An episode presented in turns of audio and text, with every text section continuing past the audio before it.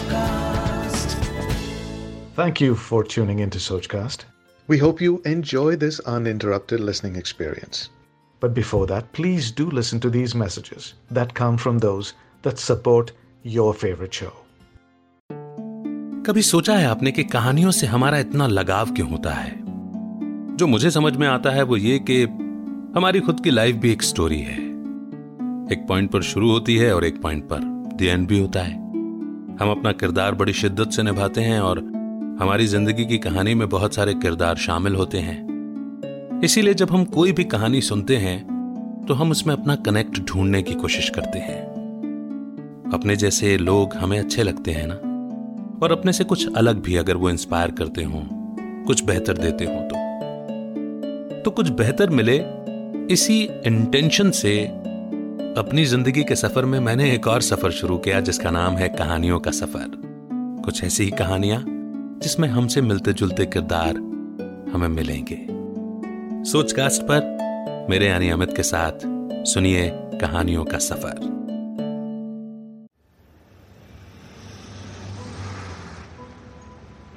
भारत की industrial capital कहलाने वाला शहर मुंबई। जहाँ एक तबका ऊँची इमारतों में रहता है तो दूसरा तबका झोपड़पट्टियों में रहता है। ऐसे ही एक झोपड़पट्टी के इलाके में एक छोटी सी झोपड़ी में सात साल का बिरजू अपनी माँ के साथ रहता था। उसके पिता की मृत्यु बहुत पहले हो चुकी थी। उसका सारा पालन पोषण उसकी माँ ही करती थी।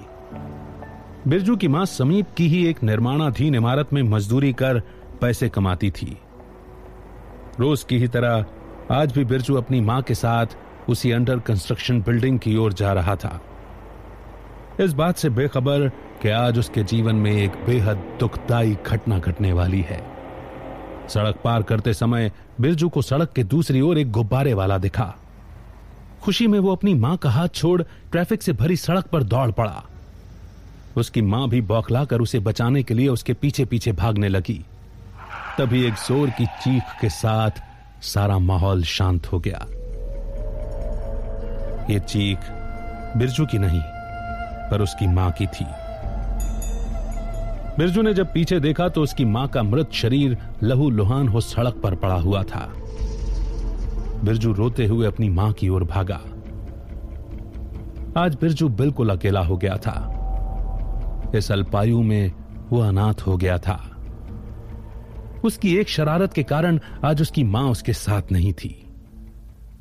अब इस दुनिया में उसका कोई नहीं था। जहाँ बिरजू कभी बहुत शरारती हुआ करता था, वहीं अपने माता पिता के देहांत के बाद वो बेहद उदास रहने लगा। जीवन उसके लिए अभिशाप बन गया था। अब उसे स्वयं ही अपना पेट भरना था। बेसहारा बिरजू कई दिनों तक अपनी झोपड़ी में उदास बैठा रहा। इतने दिनों तक उसने कुछ खाया नहीं, पर ऐसा कब तक चलता?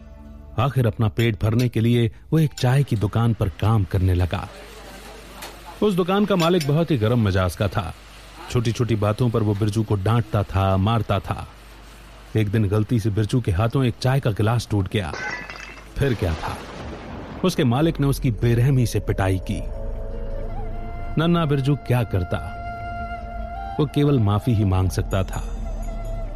ऐसे ही उसका सारा बचपन गुलामी में बीता। एक रात बिरजू जब अपने घर लौटा तो देखा कि उसके पड़ोसी ने उसकी झोपड़ी पर कब्जा कर लिया है। बिरजू रोते हुए उस व्यक्ति से दया की भीख मांगने लगा। पर उस इंसान ने तो अपना मन बना लिया था। उसने बिरजू को बहुत पीटा और डरा धमका कर वहाँ से भगा दिया। अब बिरजू बेघर हो गया था और फुटपाथ पर ही रहने लगा।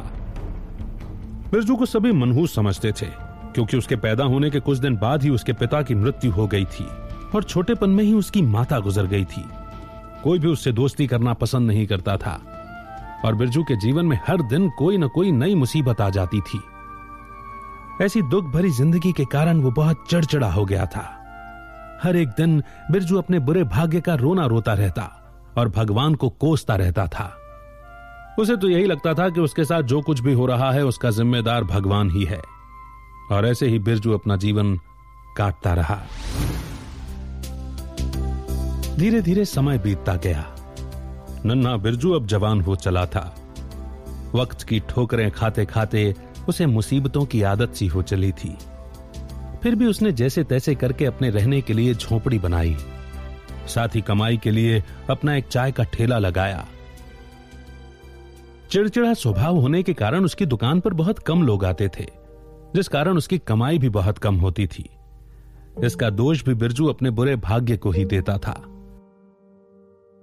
बिरजू का विवाह रमा नाम की एक युवती से हो गया। रमा एक बहुत ही गुस्सेल और चिड़चिड़े स्वभाव की महिला थी। छोटी छोटी बातों पर वो गुस्सा हो जाती थी।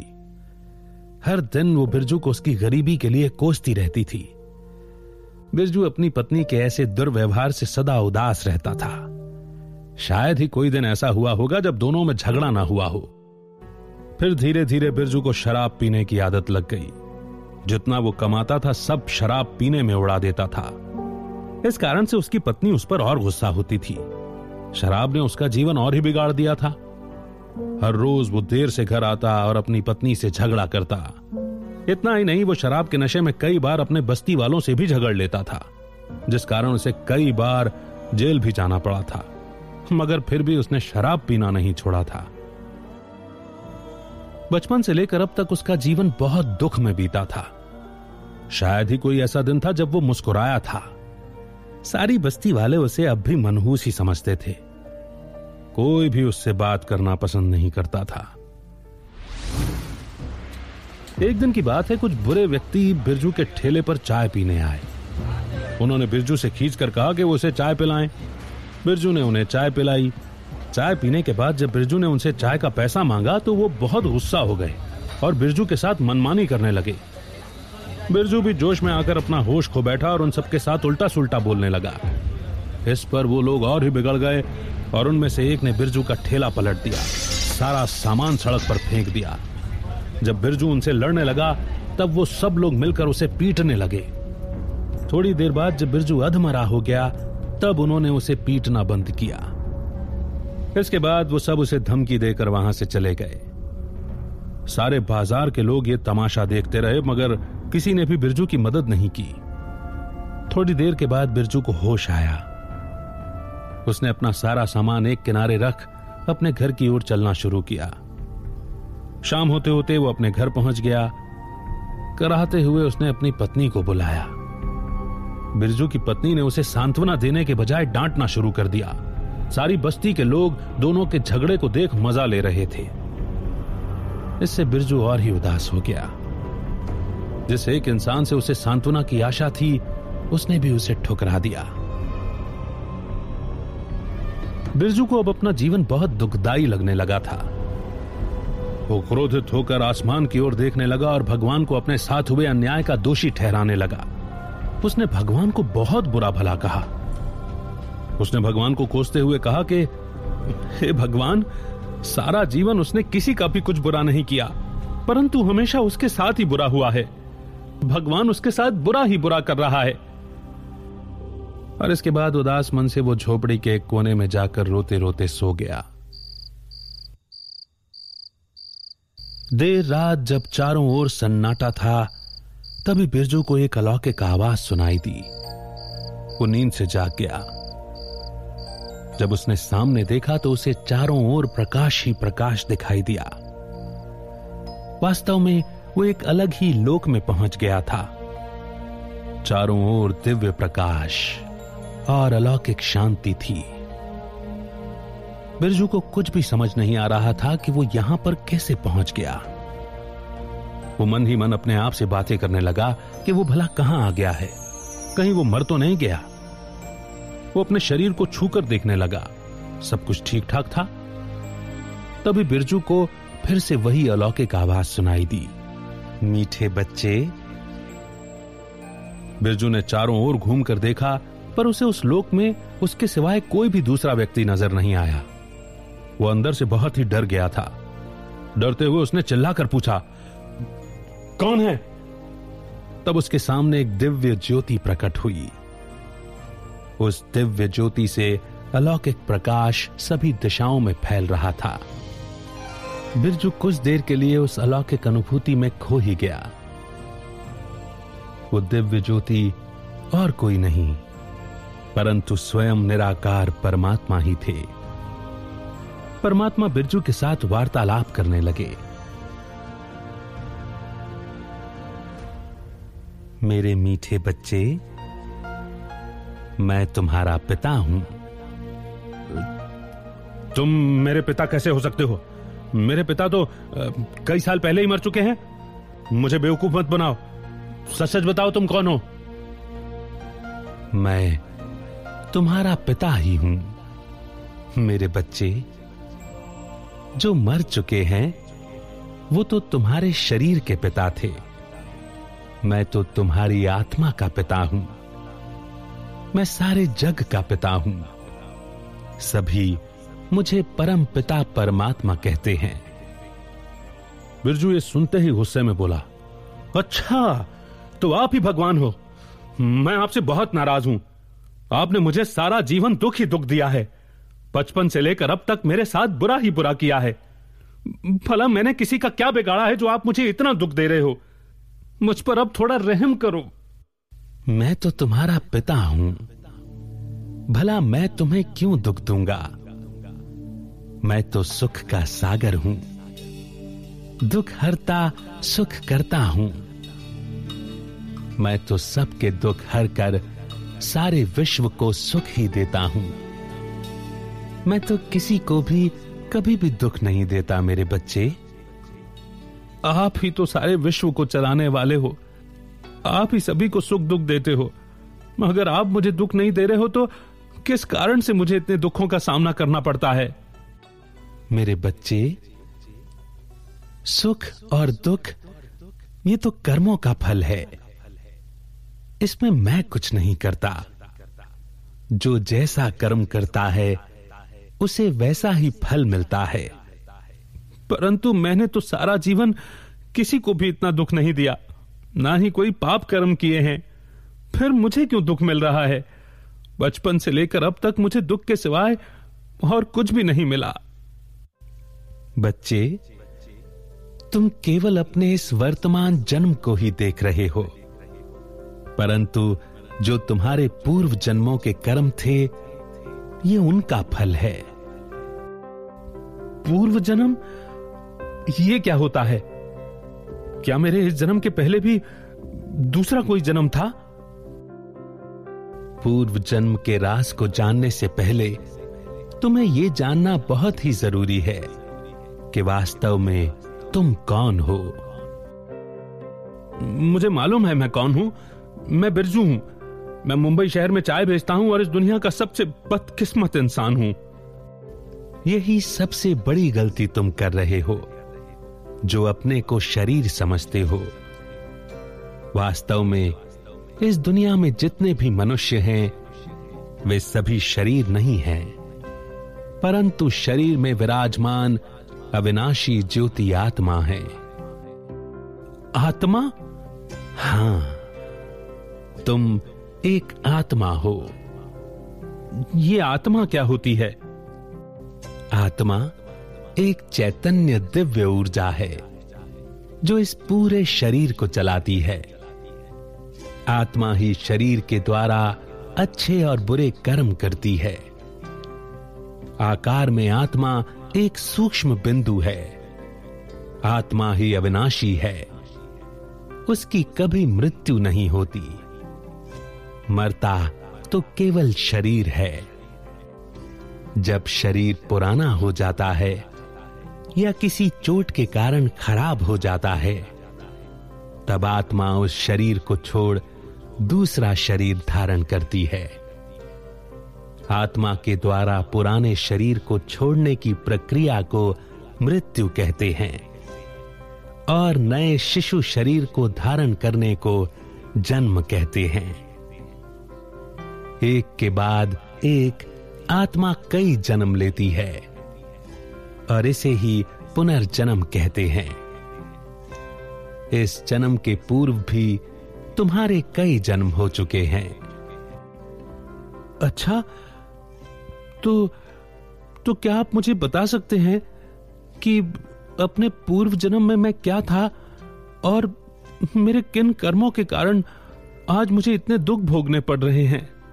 हाँ हाँ। क्यों नहीं? उन पूर्व जन्मों के कर्मों का साक्षात्कार कराने के लिए ही तो मैं तुम्हारे समक्ष आया हूँ।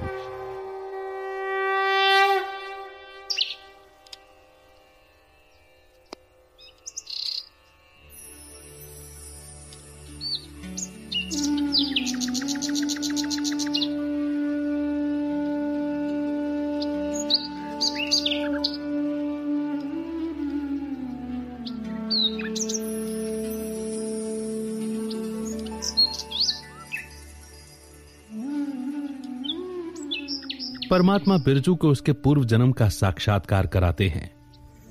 वे उसे भूतकाल में एक नगर में ले जाते हैं। बिरजू के सामने एक बड़ा सा महल था। उसने अपने जीवन काल में कभी भी इतना भव्य महल नहीं देखा था। कुछ समय के लिए वो यहाँ वहाँ देखने लगा।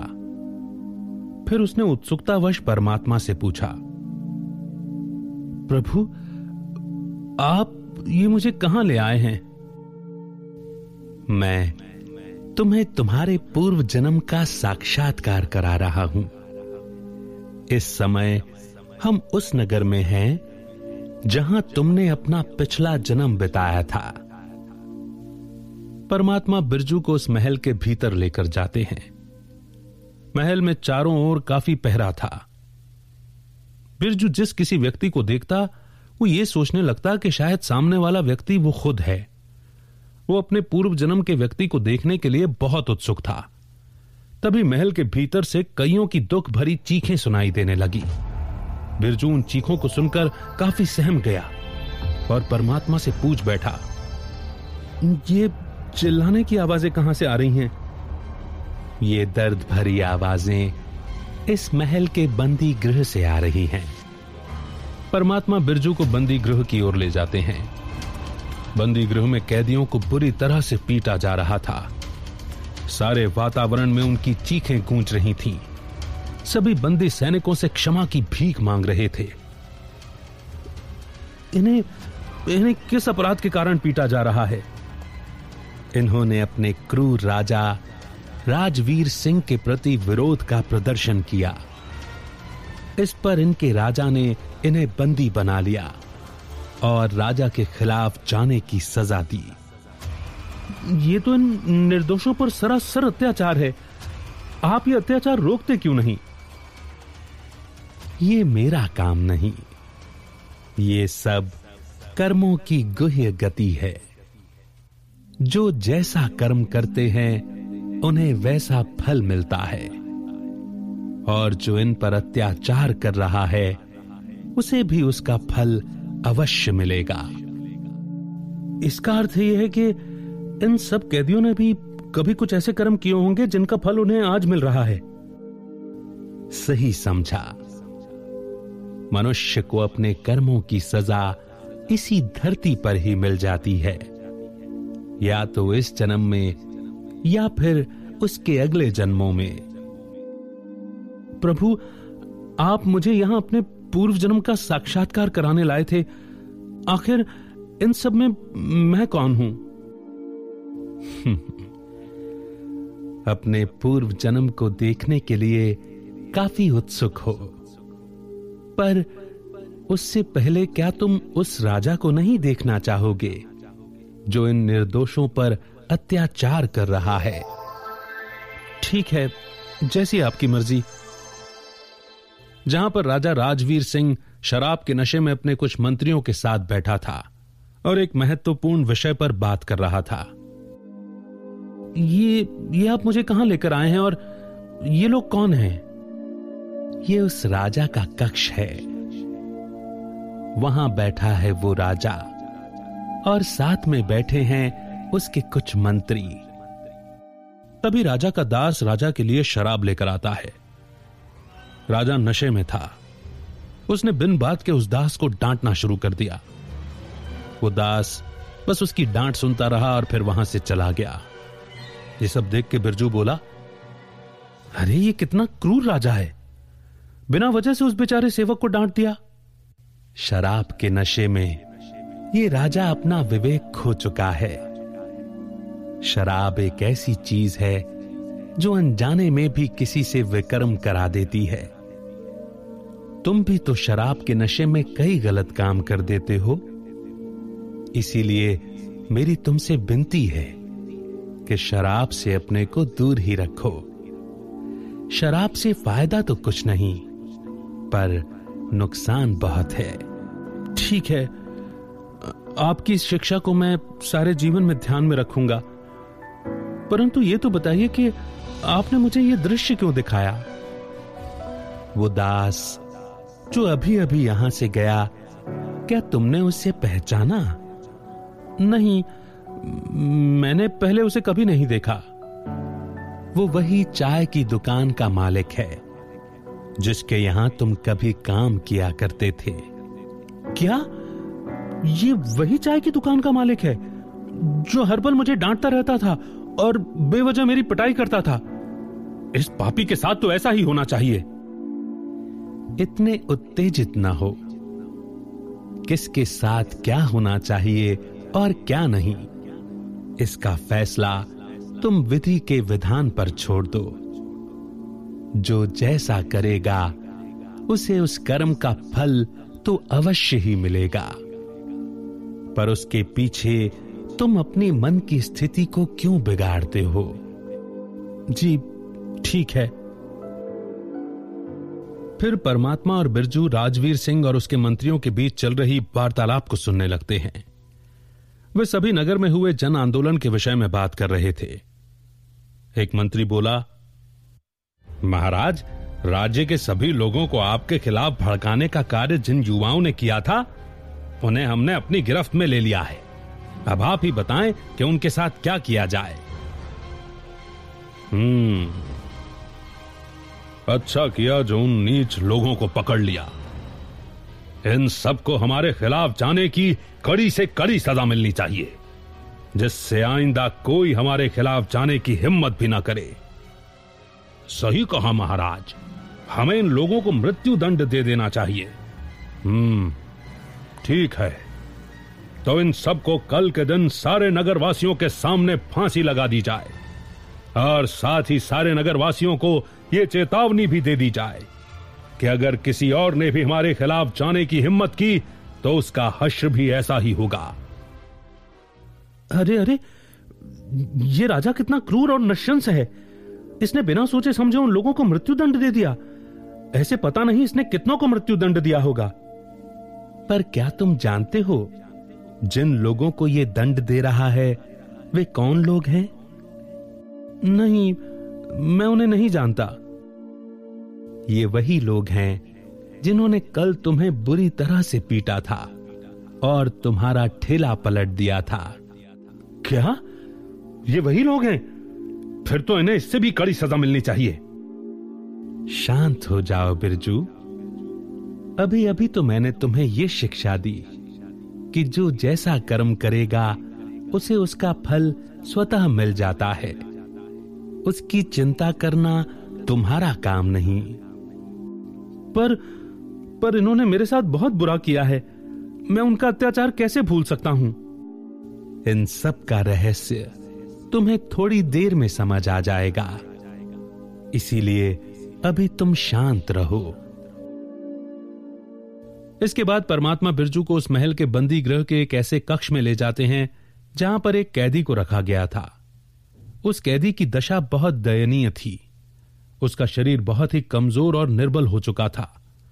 उस कैदी को बेड़ियों में बांधा गया था। उसके चेहरे पर एक मायूसी थी, जिससे ऐसा प्रतीत हो रहा था कि वो अपने जीवन से बहुत तंग हो चुका था। हे प्रभु, ये व्यक्ति कौन है? इसकी दशा तो बहुत ही दयनीय है। ये व्यक्ति राजा राजवीर सिंह का बड़ा भाई है। ये राजा का भाई होते हुए भी बंदी गृह में क्या कर रहा है? वास्तव में बड़ा राजकुमार होने के नाते राज सिंहासन पर इसका अधिकार था और ये उसके काबिल भी था। पर राजवीर सिंह ने एक षड्यंत्र रचकर अपने बड़े भाई को देशद्रोही बताकर बंदी बना दिया और इसके बाद वो खुद राजा बन गया। ये तो इस व्यक्ति के साथ बहुत ही बुरा हुआ। ये राजा तो सचमुच बड़ा ही निर्दयी और क्रूर है। इसने तो अपने भाई तक को नहीं छोड़ा। अब क्या तुम ये बता सकते हो कि ये व्यक्ति वर्तमान समय किस रूप में है? नहीं, मैं इसको भी नहीं जानता हूँ। कौन है ये व्यक्ति? ये तुम्हारी पत्नी रमा का पूर्व जन्म है। अच्छा तो ये रमा की आत्मा है। इसके साथ तो सचमुच बहुत ही बुरा हुआ। शायद इसलिए वो बहुत चिड़चिड़ी और गुस्सेल है और बेवजह मुझसे झगड़ती रहती है। पर रमा तो एक स्त्री है, फिर वो अपने पूर्व जन्म में पुरुष कैसे? मेरे बच्चे, आत्मा का कोई लिंग नहीं होता। आत्मा कभी स्त्री का जन्म लेती है तो कभी पुरुष का भी जन्म लेती है। तुमने भी कई बार पुरुष का जन्म लिया है तो कई बार स्त्री का जन्म भी लिया है। अब तुम मुझे यह बताओ कि अभी तक हमने जिन भी लोगों को देखा है, उनमें से तुम कौन हो? प्रभु, जिस प्रकार आप मुझे भिन्न भिन्न व्यक्तियों से मिला रहे हैं, उन सबको देखकर तो ऐसा ही लगता है कि मैं ही राजा, राजवीर सिंह हूँ। सही समझा। अपने पूर्व जन्म में तुम ही राजवीर सिंह थे। क्या मैं सचमुच इतना क्रूर और अत्याचारी था? मैंने तो काफ़ी बुरे कर्म किए हैं। अभी तक तो तुमने अपने पूर्व जन्म के केवल कुछ ही दृश्य देखे हैं। तुमने इस जन्म में सत्ता पाकर इतने अत्याचार किए हैं, जिनकी गिनती बहुत बड़ी है। बलपूर्वक तुमने कईयों को बंदी बनाया। कईयों की ज़मीन जायदाद अपने कब्जे में ले ली। गरीबों से उनकी क्षमता से अधिक कर वसूल किया। अब तुम्हें समझ आया कि किस कारण से तुम्हें इस जन्म में इतने दुख मिल रहे हैं। जिस तरह से अपने पूर्व जन्म में तुमने सारे समाज को दुख दिया है ऐसे ही इस जन्म में सारा समाज तुम्हें दुख दे रहा है। अपने पूर्व जन्म में तुमने अपने माता पिता का भी सम्मान नहीं किया और साथ ही कई मासूम बच्चों के सर से माँ बाप का साया छीन लिया, जिस कारण से इस जन्म में तुम्हें एक अनाथ जीवन मिला है। आपने आपने ठीक कहा, भगवान। ये वर्तमान जीवन तो मेरे पूर्व जन्मों के बुरे कर्मों का फल ही है। सच में राजा बनकर मैंने दूसरों पर बहुत अत्याचार किए थे। अपने इन पूर्व जन्मों के कर्मों को देख, मुझे बहुत ही आत्मग्लानी महसूस हो रही है। मुझे अपने इस जन्म से घृणा होने लगी है। जो बीत गया, अब उसके बारे में सोचने से कोई लाभ नहीं है। बेहतर होगा। कि तुम अपने भविष्य को सुधारने के लिए वर्तमान जीवन को अच्छा बनाओ और श्रेष्ठ कर्म करो। मेरे मीठे बच्चे, अब तो तुम इस बात को स्वीकारते हो कि इस जन्म में तुम्हारे साथ जो कुछ भी बुरा हो रहा है, उसके जिम्मेदार तुम स्वयं ही हो। मैंने तुम्हारे साथ कभी बुरा नहीं किया और ना ही मैंने कभी तुम्हें दुख ही दिया है। इतना सुनते ही बिरजू की आँखों में आँसू आ गए। अब उसे अपने से हुई गलती का एहसास हो चुका था। वो परमात्मा के समक्ष झुक गया और उनसे माफ़ी मांगने लगा। मुझे मुझे क्षमा कर दीजिए भगवान। जो मैंने आप पर इतना बड़ा आरोप लगाया, मुझे अपने ही कर्मों का ज्ञान नहीं था। मैंने सारा जीवन आपको ही अपने भाग्य के लिए जिम्मेदार ठहराया। मुझसे बहुत बड़ा पाप हो गया है। कृपा करके मुझे इस महापाप के लिए क्षमा करें। मैं आपको यह वचन देता हूँ कि आगे से मैं कभी भी अपने दुर्भाग्य का दोष आप पर या किसी और पर नहीं डालूँगा। मेरे बच्चे, मैंने तो तुम्हें कभी दोषी नहीं माना। फिर भी मैं तुम्हें क्षमा करता हूँ। हे प्रभु, आप आप सच में बड़े ही रहम दिल हैं। आप दया के सागर हैं। मैं आपका बहुत बहुत आभारी हूँ जो आपने मुझे इतना श्रेष्ठ मार्ग बताया। नहीं नहीं तो न जाने मैं अपने जीवन में और कितने ही बुरे काम कर बैठता। भले ही तुम्हें अब कर्मों का ज्ञान हो गया है, फिर भी तुम्हें अपने पूर्व जन्म के कर्मों का फल तो भोगना ही होगा। आपके साथ इस मिलन के बाद तो मेरा जीवन धन्य धन्य हो गया है। आपने अब मुझमें इतनी शक्ति भर दी है, जो मैं अपने जीवन की हर एक चुनौती का सामना करने के लिए तैयार हूँ। हे प्रभु, मुझे यह तो पता चल गया कि किन कारणों से मुझे इतना दुखदाई जीवन मिला। पर क्या आप मुझे ये बता सकते हैं कि किन कारणों की वजह से मुझे एक राजा का जन्म मिला था? जैसे तुम्हारे बुरे कर्मों के फल स्वरूप तुम्हें इतना दुखी जीवन मिला। उसी प्रकार तुमने अपने इस जन्म के पूर्व के जन्मों में काफ़ी पुण्य कर्म किए थे।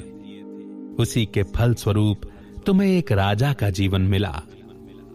इसके पूर्व जन्म में तुम एक महादानी पुरुष थे। तुमने अपने उस जीवन में अनेकों की सहायता की थी। फलस्वरूप उन सभी से तुम्हें बहुत दुआएँ मिली।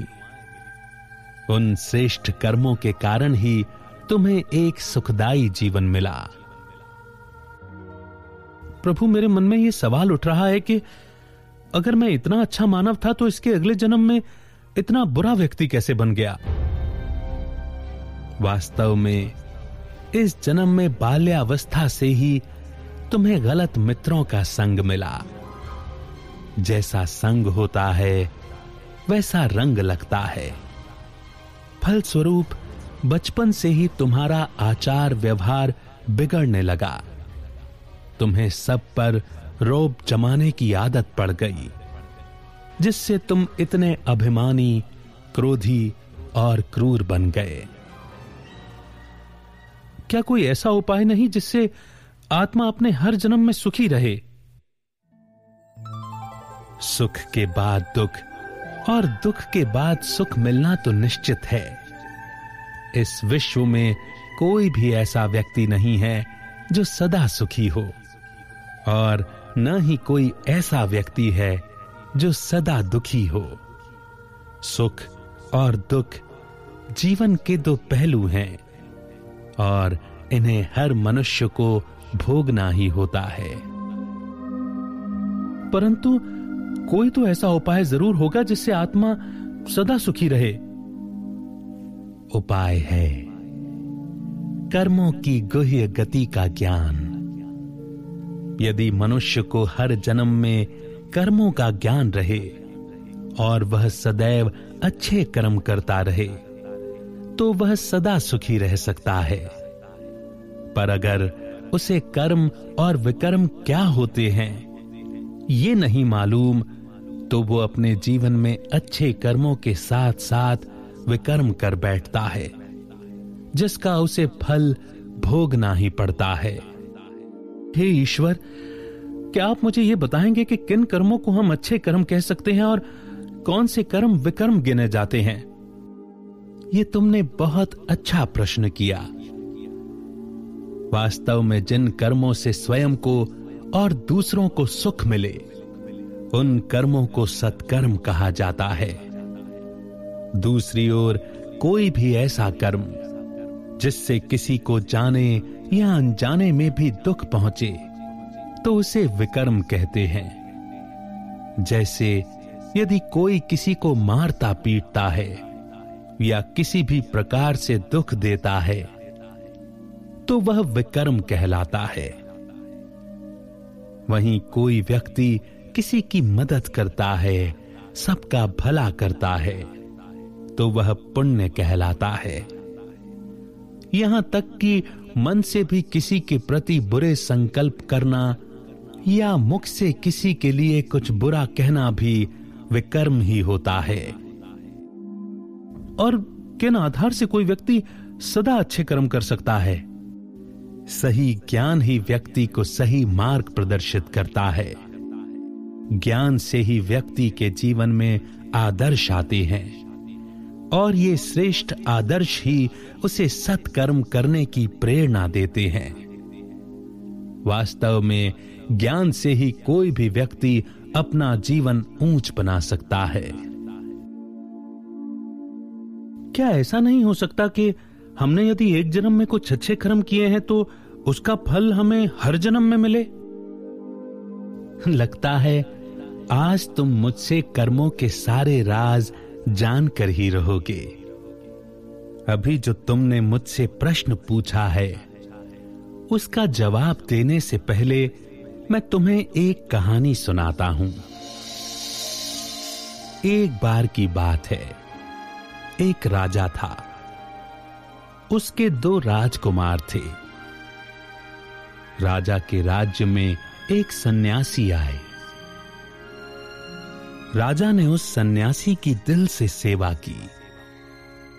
राजा की सेवा से खुश होकर उस सन्यासी ने उसे दो चमत्कारी फल दिए और उसे बताया कि इन फलों के खाने वाले की उम्र बढ़ जाती है। राजा को लगा कि ये फल उसे अपने राजकुमारों को दे देना चाहिए। राजा ने अपने दोनों राजकुमारों को एक एक चमत्कारी फल दे दिया और उन्हें उस फल की विशेषता बताई। दोनों राजकुमारों ने आदर पूर्वक अपने अपने फल ले लिए। पहले राजकुमार ने बहुत जल्द ही उस फल को खा लिया। वहीं दूसरे राजकुमार ने भी फल को खाया, पर उसने उसका बीज अपने पास रख दिया। फिर उसने उस बीज को धरती में बो दिया। कुछ ही दिनों में उस बीज से अंकुर फूटा और कुछ ही वर्षों में उस बीज ने एक वृक्ष का रूप ले लिया। अब दूसरे राजकुमार के पास कई फल हो गए और इसी के साथ उसकी उम्र कई गुना ज़्यादा हो गई। इस कहानी से तुम्हें क्या समझ आया? बिरजू बोला मेरे ख्याल में तो दूसरा राजकुमार बहुत ही बुद्धिमान था। उसने एक फल को अनेक फलों में बदल दिया। अगर पहला राजकुमार भी ऐसा ही करता तो उसके पास भी अनेक फल होते। परंतु इस कथा से मेरे प्रश्न का क्या लेना देना? देखो, वो चमत्कारी फल हमारे अच्छे कर्मों का फल है। दोनों राजकुमारों को अपने पूर्व जन्मों के कर्मों के फल स्वरूप एक समान फल मिला। परंतु एक ने उसे खा पीकर समाप्त कर दिया और दूसरे ने भी उस फल को खाया तो सही, पर साथ ही उसे फिर से रोपित भी कर दिया और आगे के लिए भी कई फल तैयार कर दिए। कहने का तात्पर्य ये है कि यदि किसी व्यक्ति ने अपने पिछले किसी जन्म में बहुत अच्छे कार्य किए हैं। तो उसके फल स्वरूप उसे सुखी जीवन मिलेगा। और यदि इस जन्म में भी वह अच्छे कर्म करता है तो अगले जन्म में भी उसे सुख मिलना निश्चित है। पर अगर वो इस जन्म में बुरे कर्म करता है तो उसे अगले जन्म में दुखी जीवन मिलना भी निश्चित है, जैसा कि तुम्हारे साथ हुआ। इसका अर्थ यह है कि यदि किसी व्यक्ति को सुखी और धनवान जीवन मिलता है तो उसे इस जन्म में केवल अपने लिए ही नहीं जीना चाहिए, परंतु उसे इस जन्म में भी श्रेष्ठ कर्म करके अपना जीवन भी श्रेष्ठ बना देना चाहिए। सही समझा। पर वास्तव में ज़्यादातर मनुष्य पहले राजकुमार की तरह कर्म के फल को खा पीकर खत्म कर देते हैं। प्रभु क्या ऐसा कोई उपाय नहीं जिससे हम इन कर्मों के बंधन से सदा के लिए ही छूट जाएँ? क्या हम एक के बाद एक ऐसे ही जन्म लेते रहेंगे? मीठे बच्चे, कर्मों के बंधन से सदा के लिए कोई भी छूट नहीं सकता। जो भी आत्मा इस धरा पर आती है, वह कर्मों के बंधन में बंध ही जाती है। जन्म के बाद मृत्यु निश्चित है और मृत्यु के बाद जन्म भी निश्चित है। ये एक अनादि और अविनाशी चक्र है, जो निरंतर चलता ही रहता है। इस अविनाशी चक्र के कारण ही आज सारा संसार स्थिर और संतुलित है। हम सब आत्माएँ इस धरा पर कहाँ से आती हैं?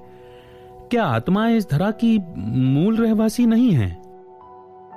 सभी आत्माओं का वास्तविक घर, ये धरती नहीं। परंतु धरती से बहुत दूर, चाँद तारों से भी पार परम धाम है, जिसे ब्रह्म लोक भी कहते हैं। वही तुम्हारा और मेरा वास्तविक धाम है। वो एक लाल प्रकाश की दुनिया है। उस लोक में सभी आत्माएँ अपने बीज रूप में, बिंदु रूप में मुझ परमात्मा के साथ रहती हैं। फिर परमात्मा बिरजू को परम धाम का दृश्य दिखाते हैं। चारों ओर लाल प्रकाश ही प्रकाश था।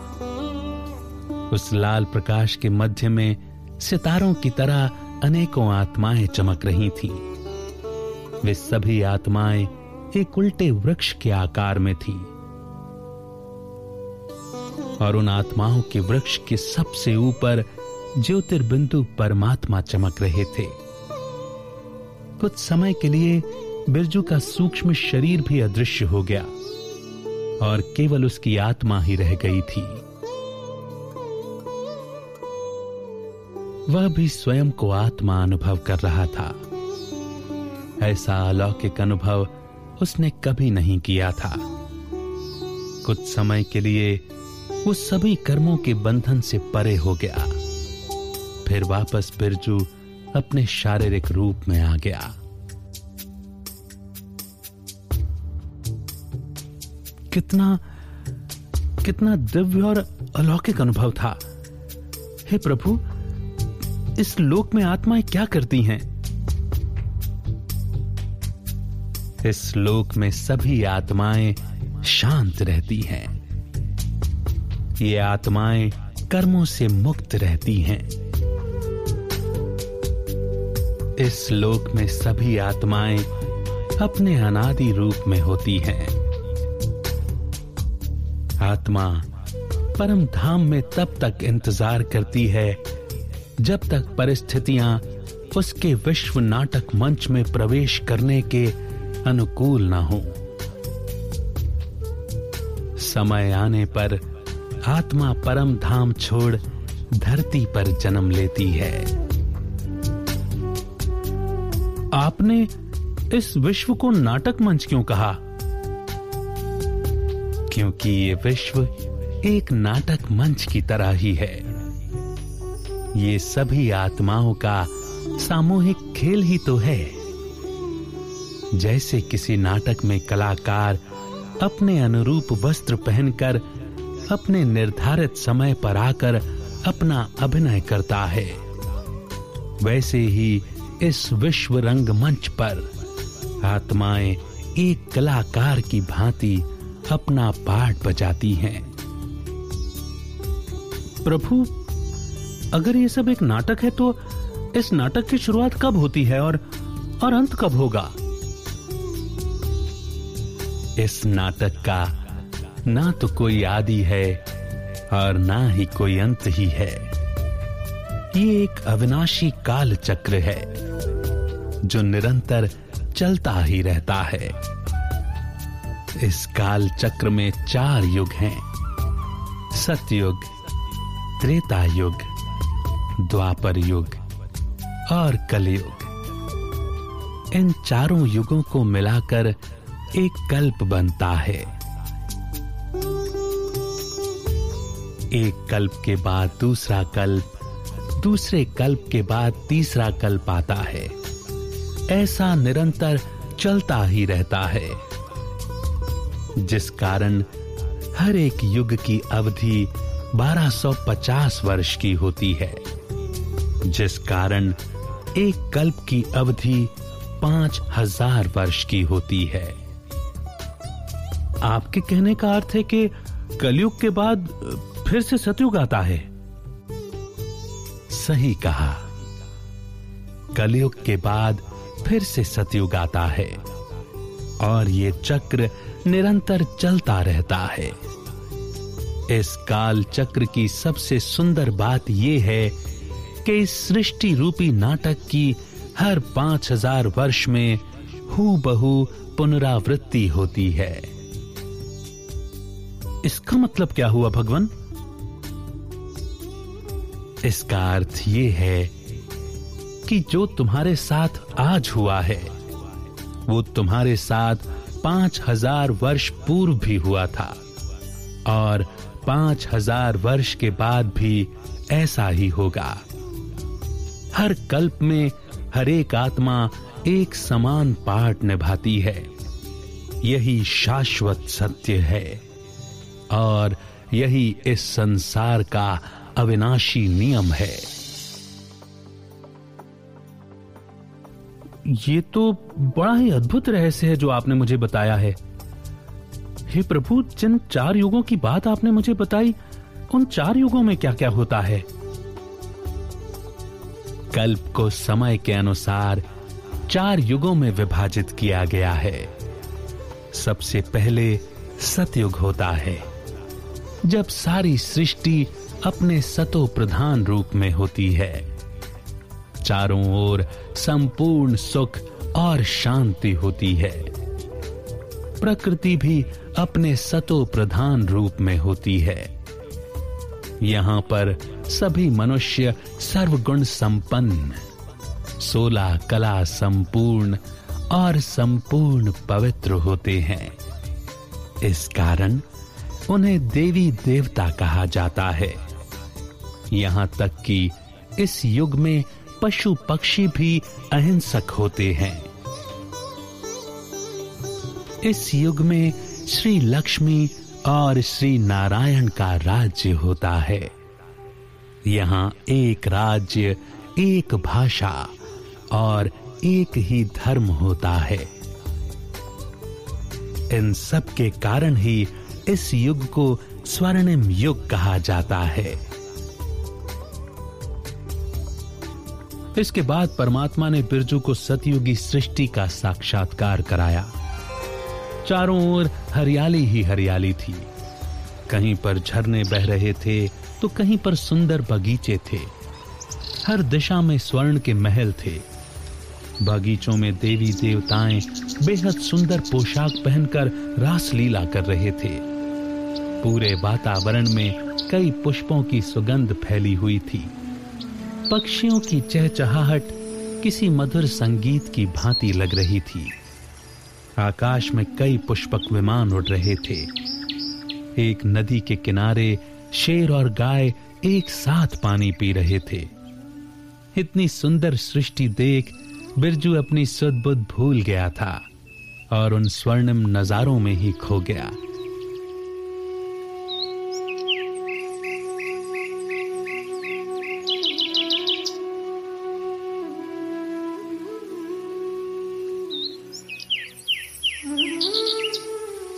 कितनी कितनी मनमोहक दुनिया है। यहाँ सब कितने सुखी हैं। इसके पश्चात क्या होता है प्रभु? परिवर्तन तो सृष्टि का नियम है। समय के साथ साथ सृष्टि का भी परिवर्तन हो जाता है। सतयुग के बाद आता है त्रेता युग। इस युग में भी चारों ओर सुख शांति रहती है। पर सतयुग की तुलना में यहाँ सभी मनुष्य चौदह कला संपूर्ण ही होते हैं। इस युग में श्री राम और श्री सीता का राज्य होता है। इस युग को रजत युग भी कहते हैं।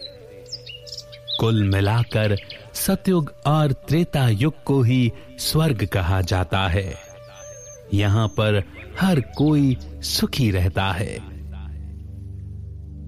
त्रेता युग के बाद आता है द्वापर युग।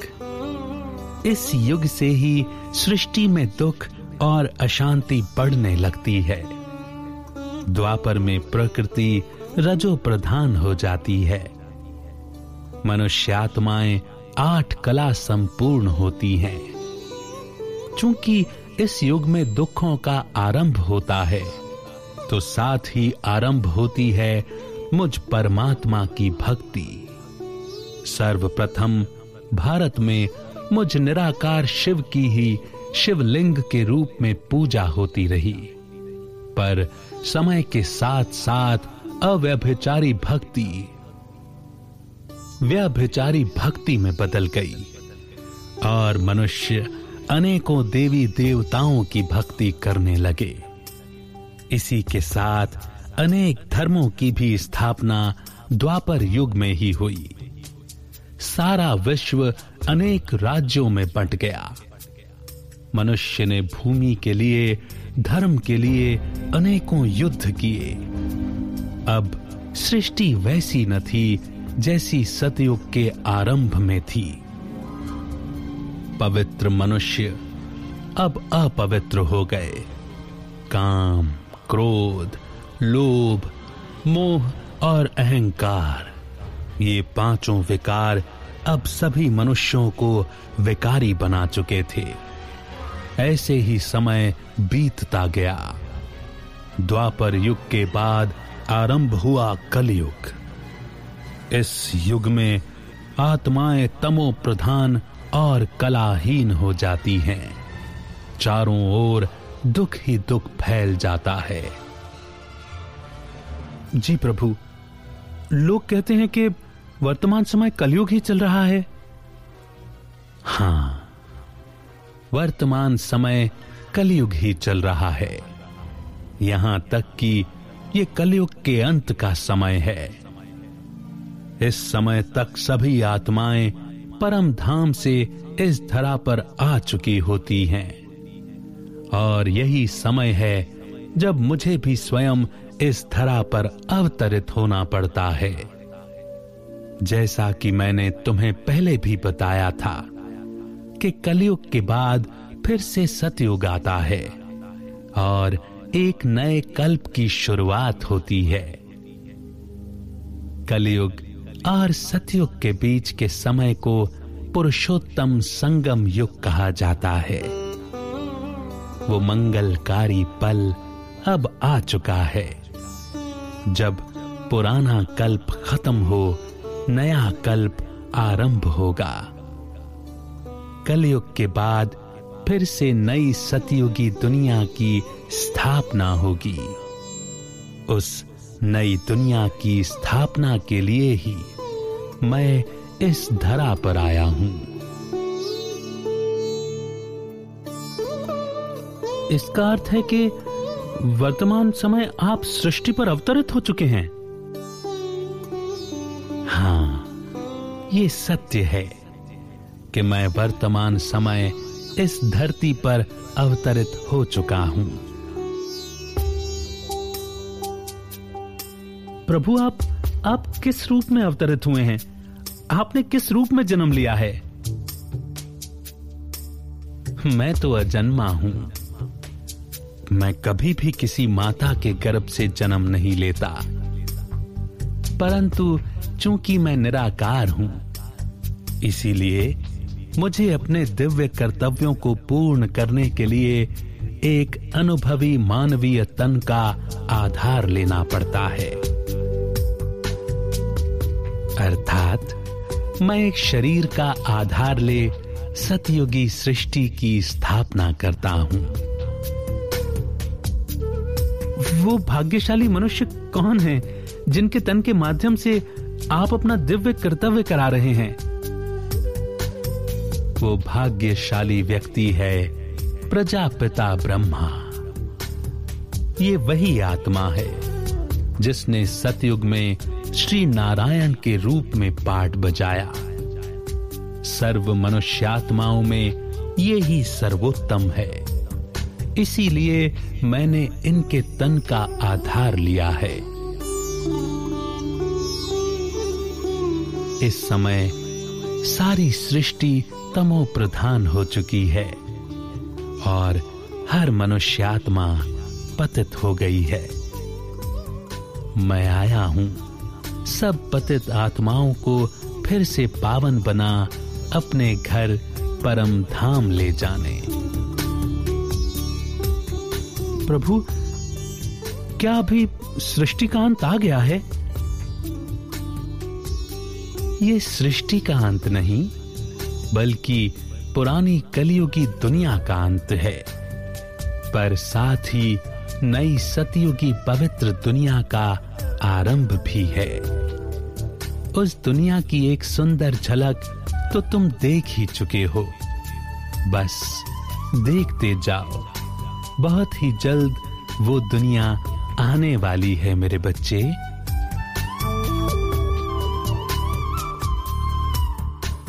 भगवान, उस सत्यु की दुनिया में कौन कौन जाएगा?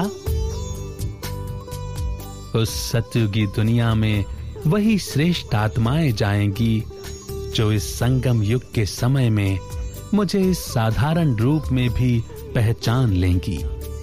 और मेरी श्रीमत पर चल अपने जीवन को फिर से दिव्य और पावन बनाएँगी। क्या क्या मैं भी उस दुनिया में जा पाऊँगा? क्यों नहीं?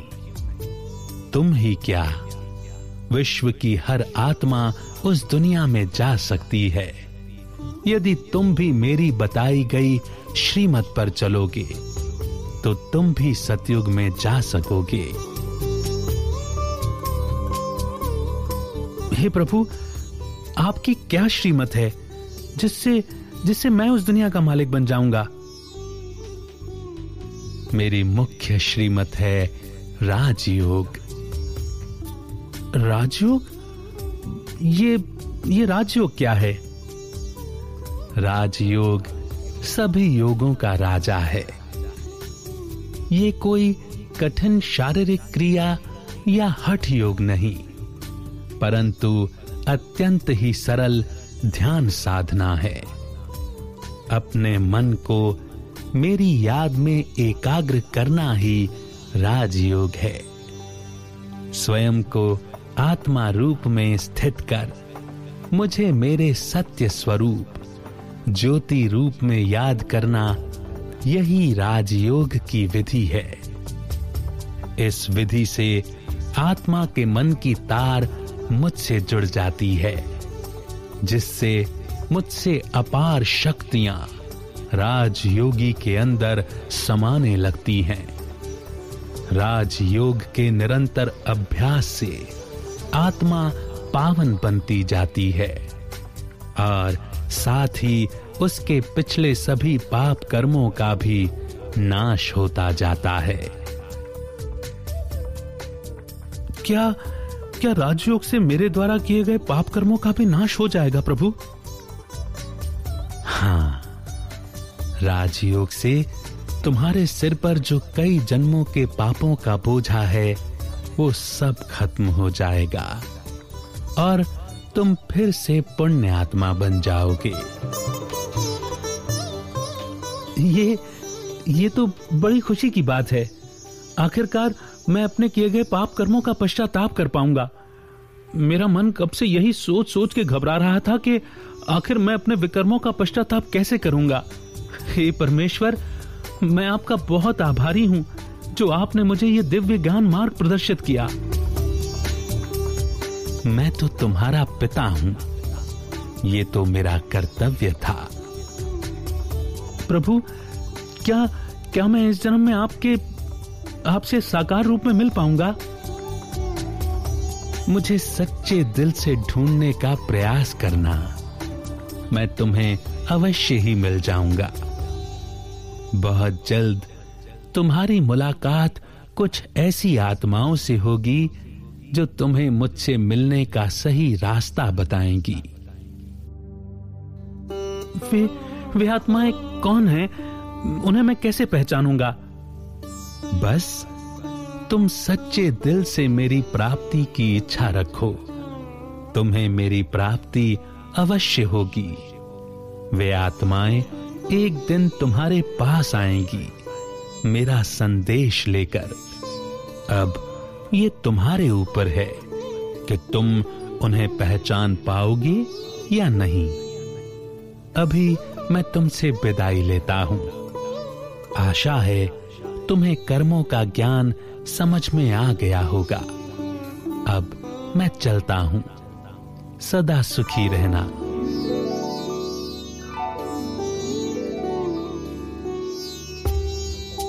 इतना कहते ही परमात्मा अदृश्य हो जाते हैं।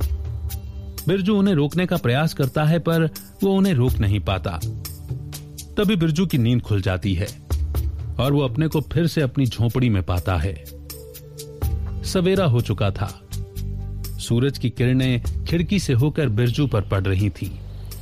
उसे यह समझ में आ गया था कि उसने जो कुछ भी अनुभव किया, वो सब एक स्वप्न था। पर बिरजू के मुख पर अब एक मुस्कान थी। वो अब मन ही मन अपने आप से बातें कर रहा था। क्या ये सब एक सपना था? पर जो कुछ भी हो, बड़ा ही अलौकिक अनुभव था। हो ना हो, वो स्वयं परमात्मा ही थे, जो मुझे इतना श्रेष्ठ ज्ञान देकर चले गए। मैं कितना भाग्यशाली हूँ। वो वो सत्यों की दुनिया के दृश्य, वो आत्मिक अनुभव, वो सब कुछ कितना अद्भुत था। बिरजू अपने अलौकिक अनुभवों का स्मरण कर ही रहा था कि तभी उसकी पत्नी रमा वहाँ आती है और उसे गुस्से में डांटते हुए कहती है, क्या हो गया? इतने खुश क्यों हो? क्या कल की पिटाई भूल गए? कल से घर में अनाज का एक दाना नहीं है और तुम यहाँ बैठे मुस्कुरा रहे हो। तुम्हें तो किसी बात की परवाह ही नहीं है। पर बिरजू अब भी मुस्कुरा रहा था। उसे इतना दिव्य अनुभव जो हुआ था खुशी खुशी में उसने अपना अनुभव रमा को भी सुनाना शुरू कर दिया। अरे, ये सब बेकार की बातें छोड़ो। पता है आज मेरे सपने में कौन आए थे? तुम तो ऐसे खुश हो रहे हो जैसे खुद भगवान तुम्हारे सपने में आए हो। अरे, तुमने तो सही अंदाज़ा लगाया। आज मेरे सपने में स्वयं भगवान ही आए थे। परमात्मा ने मुझे बड़ा ही अलौकिक और अनूठा अनुभव कराया। उन्होंने मुझे कर्मों के गोह्य रहस्यों का ज्ञान दिया।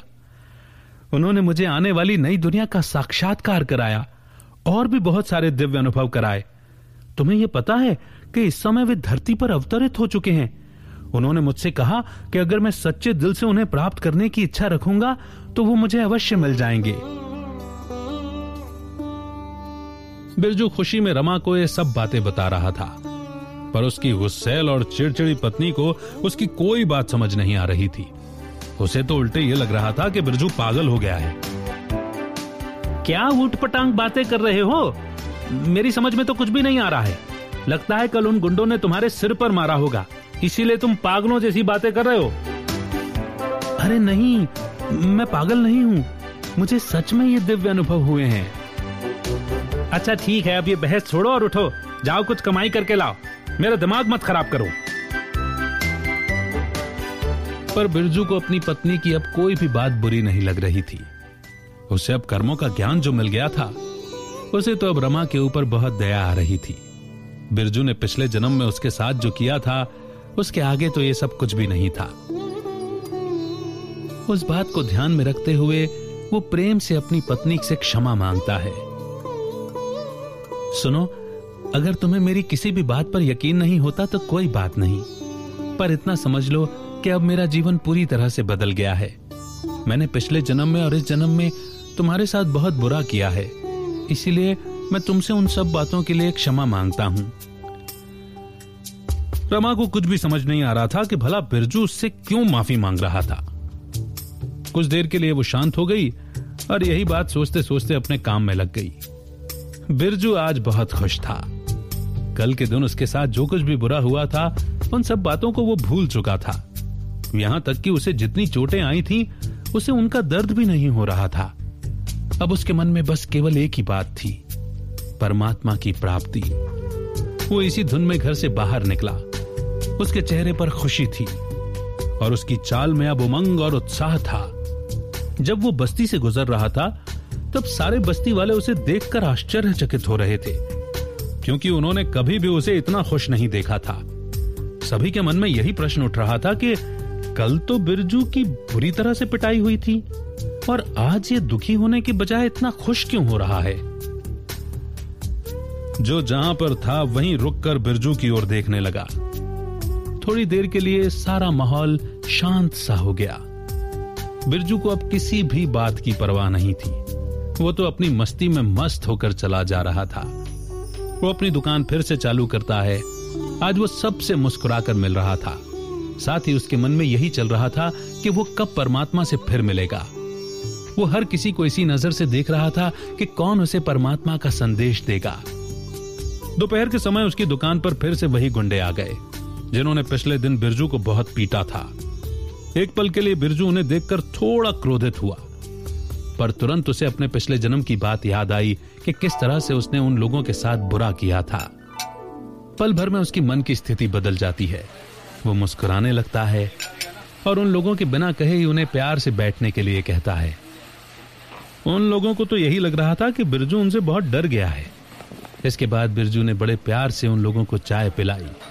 उसके बाद वो उन सभी से क्षमा याचना करने लगता है।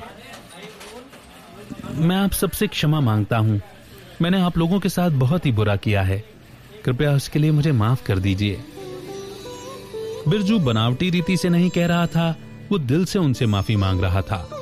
बिरजू की ऐसी बातें सुनकर वो लोग आश्चर्य से एक दूसरे को देखने लगे। वो सभी सोच में पड़ गए कि बुरा तो उन्होंने बिरजू के साथ किया था। उल्टा वो ही उनसे माफ़ी मांग रहा है। कुछ पल के लिए वो लोग चुप हो गए। इतने में उनमें से एक ने बिरजू से पूछ लिया कि भला वो उनसे माफ़ी क्यों मांग रहा है? इस पर बिरजू बोला, मैं इस जन्म के लिए नहीं, बल्कि पिछले जन्म की कुछ गलतियों के लिए माफ़ी मांग रहा हूँ। कृपया करके मुझे माफ़ कर दीजिए। उन गुंडों को बिरजू की कोई भी बात समझ में नहीं आई। उन्हें भी यही लगा कि बिरजू पागल हो गया है। वो लोग थोड़ी देर आपस में कुछ बातें करके चुपचाप वहाँ से चले गए। अब संध्या का समय हो चला था। सारा समय बिरजू इसी ख्याल में खोया हुआ था कि बहुत जल्द वो परमात्मा के साकार रूप को अवश्य देखेगा। धीरे धीरे अंधेरा होने लगा। हर दिन बिरजू इस समय तक अपनी दुकान बंद कर देता था, पर आज उसने दुकान बंद नहीं की। उसे यही उम्मीद थी कि कोई न कोई प्रभु का संदेश लेकर उसके पास ज़रूर आएगा। काफ़ी समय प्रतीक्षा करने के बाद जब कोई नहीं आया तो अपनी दुकान बंद करने लगा। तभी बिरजू को कुछ दूरी पर एक श्वेत वस्त्रधारी युवक कुछ पर्चे बांटते हुए दिखा। बिरजू को जिज्ञासा हुई। वो तुरंत उस युवक के पास गया और पूछने लगा भाई, तुम ये किस चीज़ के पर्चे बांट रहे हो? उस युवक ने जवाब दिया, मेरे भाई, इसमें परमात्मा का संदेश है। मैं ये खुशखबरी यहाँ उपस्थित सभी लोगों को देने आया हूँ कि परमात्मा अब इस धरा पर आ चुके हैं। ये लीजिए, आप भी पर्चा लीजिए। बिरजू समझ गया कि जिसकी वो सारे दिन से प्रतीक्षा कर रहा था, वो उसके सामने ही है। वो मन ही मन बहुत खुश हो रहा था। बिरजू ने उस युवक से पर्चा ले लिया और इतना कहकर वो युवक भी यहाँ से चला गया। बिरजू काफ़ी देर तक उस युवक को जाते हुए देखता रहा। खुशी खुशी में वो ये भी भूल गया था कि उसे तो पढ़ना आता ही नहीं। अब वो उस पर्चे को कैसे पढ़ेगा? अब तक वो युवक भी उसकी आँखों से ओझल हो चुका था। उसने काफ़ी देर तक भीड़ में उस युवक को ढूँढने का प्रयास किया, पर उसे ढूंढ नहीं पाया। फिर बिरजू को अपने एक परिचित व्यक्ति की याद आई जिसे पढ़ना आता था। वो तुरंत पर्चा लेकर उस व्यक्ति के पास गया और उससे पर्चा पढ़कर सुनाने को कहा। वो व्यक्ति बोला, अरे बिरजू, आज तो बड़े ही खुश दिख रहे हो। क्या बात है? आज तो मेरी खुशी का ठिकाना नहीं है। देखो, एक युवक मुझे ये पर्चा देकर गया और वो कह रहा था कि ये परमात्मा का संदेश है। क्या तुम मुझे इसे पढ़कर सुनाओगे? हाँ हाँ लाओ, जरा पढ़कर तो देखें, कि आखिर क्या लिखा है इसमें? जागो जागो, भारत में भगवान आया है, प्रिय आत्मन। परम पिता, परमात्मा, शिव, जो हम सभी आत्माओं के पिता हैं, हम सभी आत्माओं को दुखों से छुड़ाने, पापों से मुक्त करने के लिए परम धाम से इस धरती पर आ चुके हैं। परमात्मा आए हैं, हम सभी आत्माओं को राजयोग सिखाकर फिर से पावन बनाने। वो परिचित व्यक्ति इतना पढ़ते ही हंसने लगता है। क्या बकवास है? इस पर्चे में तो सब झूठ लिखा है। अरे मैं जानता हूँ इन लोगों को। ये लोग केवल फालतू की बातें करते रहते हैं। ये सब बस इनकी चाल है लोगों को मूर्ख बनाने की। तुम कहाँ इनकी बातों में आते हो? कहते हैं कि ये लोग जादू टोना भी करते हैं। भैया, तुम इनसे दूर ही रहना। क्या तुमने इनके यहाँ जाकर कभी देखा है? नहीं, जाकर तो कभी नहीं देखा। बस लोग जो कहते हैं, वही तुम्हें सुना रहा हूँ। तो बिना देखे भला तुम कैसे कह सकते हो कि ये सब झूठ है?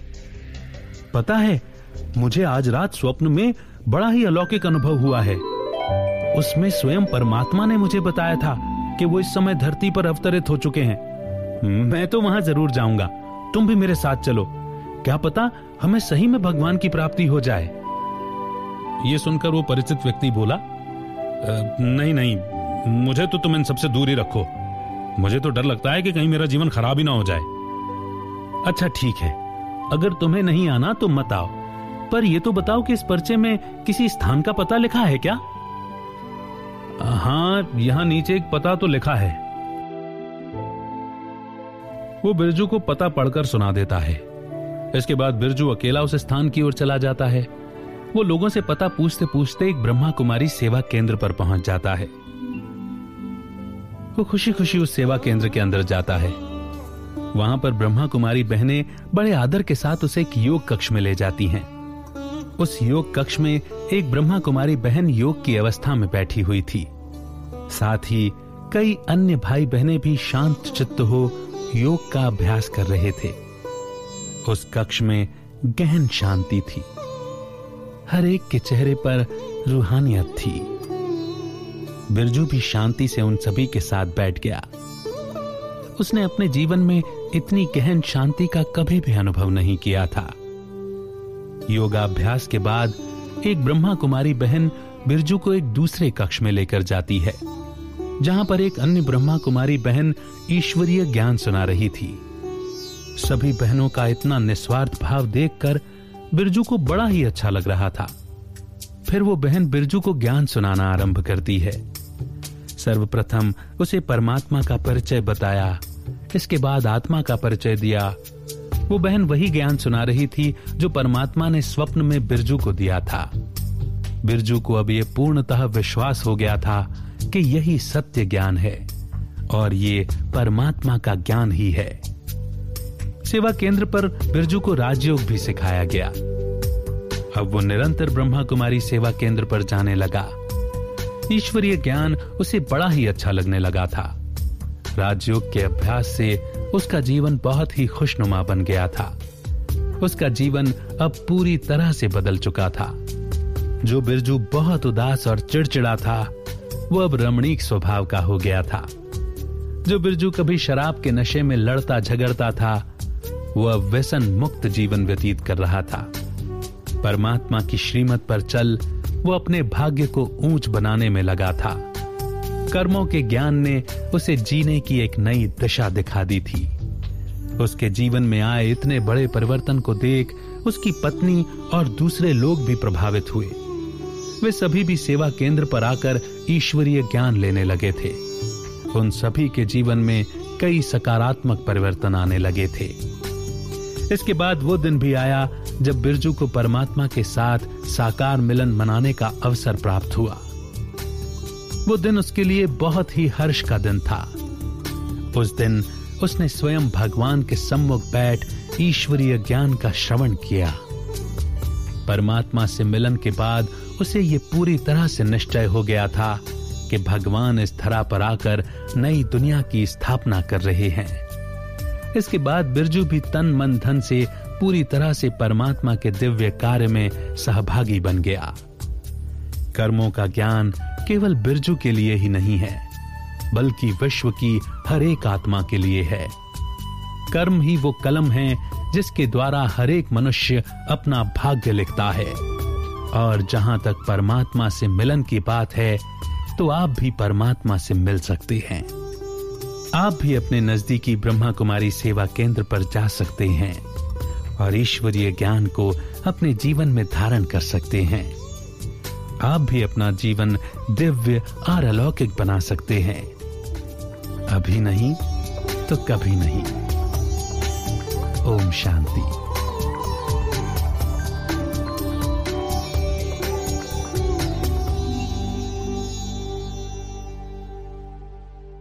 आशा करते हैं ये कहानी आपको बेहद पसंद आई होगी।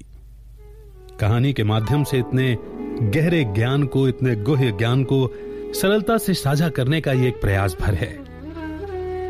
प्रजापिता ब्रह्मा कुमारी ईश्वरीय विश्वविद्यालय एक अंतरराष्ट्रीय आध्यात्मिक शैक्षणिक संस्था है, जिसकी स्थापना 1936 में स्वयं परम पिता परमात्मा ने प्रजापिता ब्रह्मा के साकार माध्यम द्वारा की थी। यह संस्था भारत सहित विश्व के 140 देशों में लगभग 9000 से अधिक सेवा केंद्रों के माध्यम से जन जन में आध्यात्मिक चेतना का विकास कर रही है। ब्रह्मा कुमारीज संयुक्त राष्ट्र का अशासकीय संगठन है। तथा यूनिसेफ एवं आर्थिक एवं सामाजिक परिषद का परामर्शदाता सदस्य है।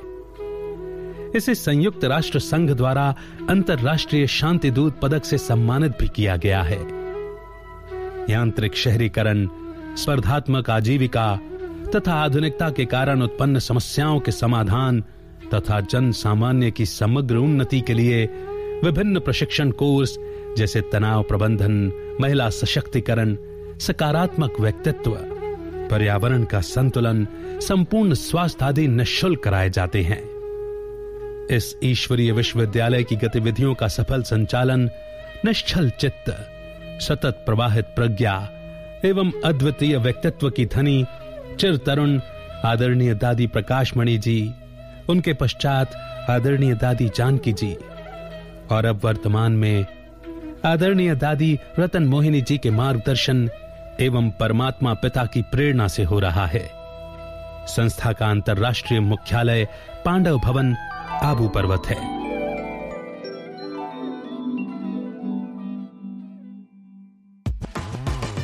Like this Sochcast?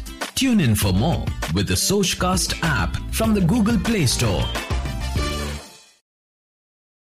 आशा करते हैं कि आपको ये सोच कास्ट बहुत पसंद आया अगर कुछ कहना है इसके बारे में तो लिखकर बताइए हमें अपने फेसबुक और इंस्टाग्राम पेज पर सोच कास्ट ढूंढिए अगर आपको अपनी सोच दुनिया को सुनानी हो तो सोच कास्ट करो Sochcast.